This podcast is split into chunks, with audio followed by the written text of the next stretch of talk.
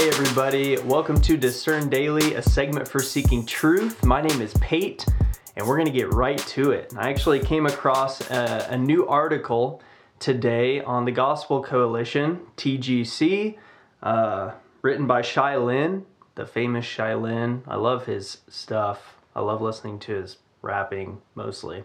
But he's also a good teacher, a good writer, and things like that. And this new article that I found is titled Six Ways to Show Your Child God's Design for Ethnic Diversity.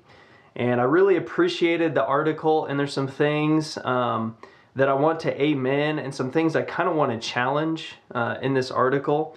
Uh, there's a little editor's note that basically reveals that this article was an excerpt from Shai Linne's new children's book titled God Made Me and You Celebrating God's Design for Ethnic Diversity. And um, yeah, it was a really good article, and I really want to check out that children's book just to see what it's about. But um, I've followed Shai Linne for a few years now, and I really appreciate him and his ministry and his beliefs and his teachings and things like that. Um, and I want to just share um, a quote and then kind of fly through the six things that um, he puts forward in the article, and, I would invite you to to read the article yourself and um, read the whole thing um, before you start using your Twitter fingers and commenting this and that. But um, he writes, um, cult- countercultural biblical views don't just happen; they must be taught. And I agree with that. And I want to share the the six different things that he puts forward as uh, the sort of the headings before he goes into his explanations. Um, they're pretty short explanations, but they're enough to kind of understand what he's talking about. Um, so I'll go ahead and read through the six of them, and then I want to highlight just one of them in the video for you here. So he writes, number one, teach them, I guess I should say, these are six ways to help your children appreciate God's design for ethnic diversity. So, number one is teach them what the Bible says about ethnic diversity. Number two, correct common errors regarding the Bible and ethnicity. Number three, educate yourself and your children about cultures other than your own. Number four, seek out interactions and relationships with people of different ethnicities. Number five, model loving confrontation of prejudiced words and behavior. And number six, be hopeful for a future where the Spirit will break down barriers between people of different ethnic backgrounds. So, those are the six things that he puts forward in the article. And I want to highlight for you number four because really it got me thinking and it and it I have some thoughts that I kind of want to challenge it a little bit. Um, and so, number four says seek out interactions and relationships with people of different ethnicities.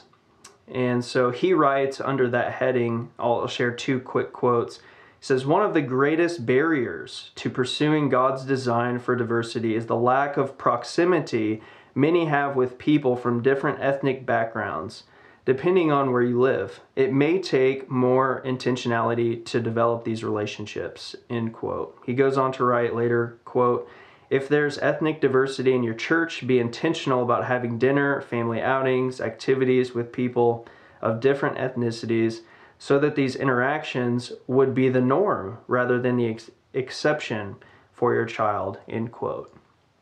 Now, I love how um, he kind of opens the door to encourage diversity. And no biblical Christian, no born again Christian is against diversity. Um, every born again Christian hates racism. Um, in fact, I would I would propose I would submit that born again eyes are colorblind because I'm just speaking from example. You know, I don't care what your skin color is. And I'm not going to show you favoritism or hate based upon your skin color. Like, I don't care what skin color you are. I care about who you are, not what you look like. And I believe that's how scripture, in a nutshell, would encourage us to treat people. But I don't have to, uh, you know, inform you that, you know, racism and different discussions on skin color are super popular right now on social media, especially Twitter. And I know that if you're a Christian and you follow Twitter and you're on there, you don't need to be informed that there are many prominent names, very popular channels that are speaking towards skin color. And some would even submit that you need to expand your library um, with different of different authors of different skin color. Like I've seen some, as I'm sure you've seen, some people are saying that you know they're putting forth and arguing that you need to have more than just white guys on your bookshelf.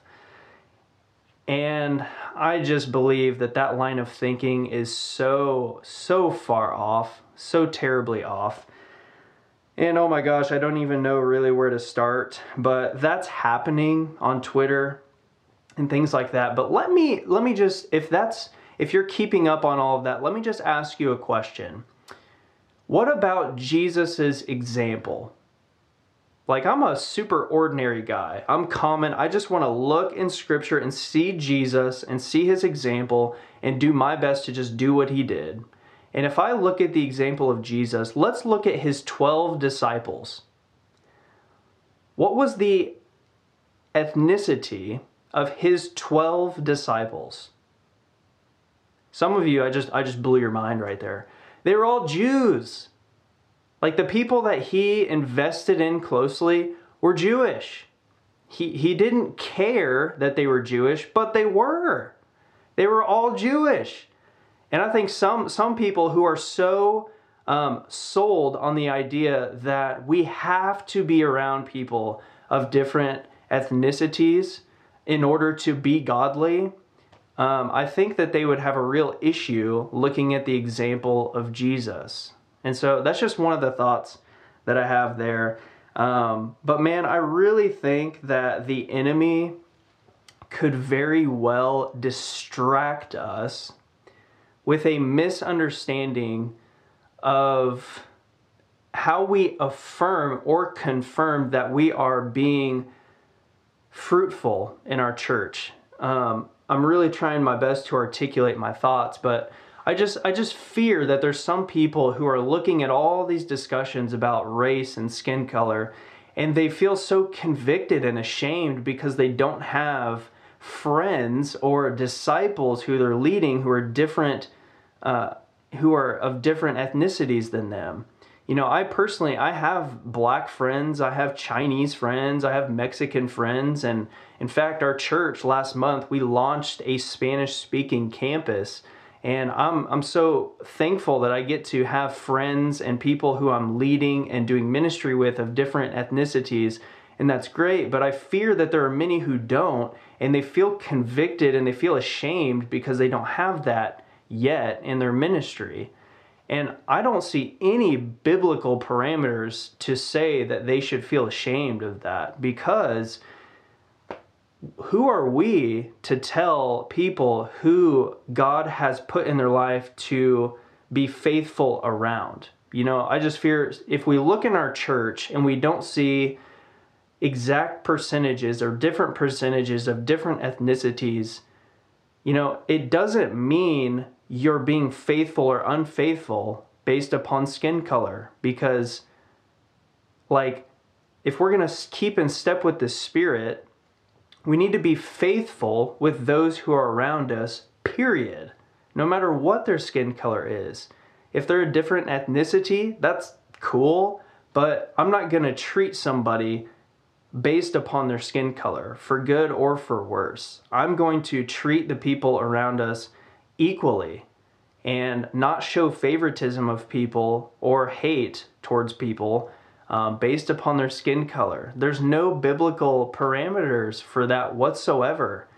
Um, and so ultimately, the thing that really drives home this whole discussion for me is truth.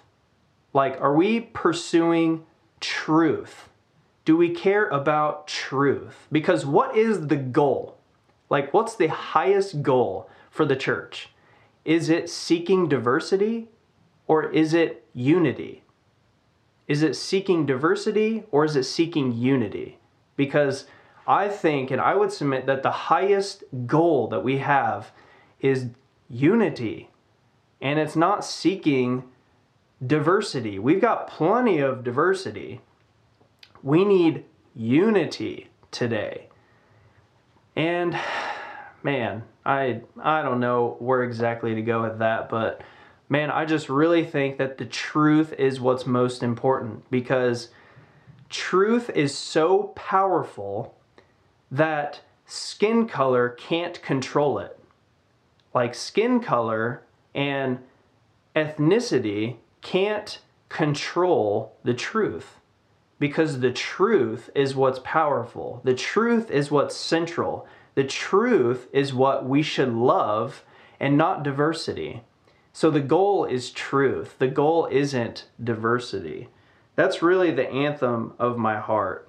And so I believe that the truth is so powerful that it cannot be controlled by skin color. And so that's my position. You know, with all of these discussions going on with with skin color and this and that, really I'm just concerned about what is truth? What is true? And you know, as far as authors go and who I read and who leads me, is the truth central? That's what I care about. I don't care what color the skin, uh, the, the color of the author's skin is. I care about is truth being spoken? Is God being glorified? Um, that's what we should pursue. I would love to hear your thoughts on this. I know this is really all just uh, the beginning of a conversation that needs to happen over multiple cups of coffee.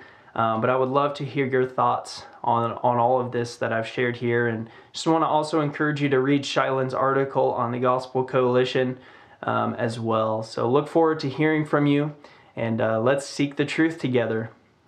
We'll see you guys.